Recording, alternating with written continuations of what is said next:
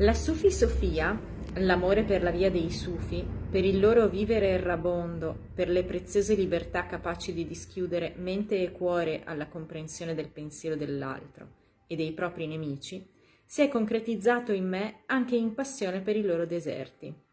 ambienti sacri, ruvidi e arsi, dove è sbocciato il misticismo islamico, una terra esotica piena di pericoli, dove non ci si inoltra a caso.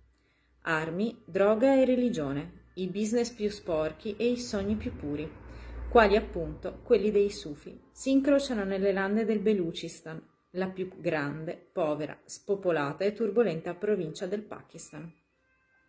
Il deserto Beluci è un mare di sabbia e roccia che si estende dai deserti persiani di Kavir,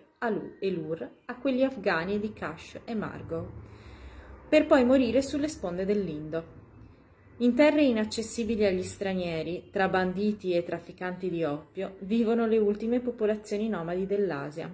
i Kuchis, prevalentemente pastori, e i Beluci, stanziati in una vasta regione che comprende la zona orientale dell'Iran e la parte meridionale di Afghanistan e Pakistan. Gente fiera che gira sempre armata, che non rispetta alcuna frontiera e ai comandi dei potenti e dei e carismatici sardar, antichi despoti orientali ormai scomparsi nel resto del paese.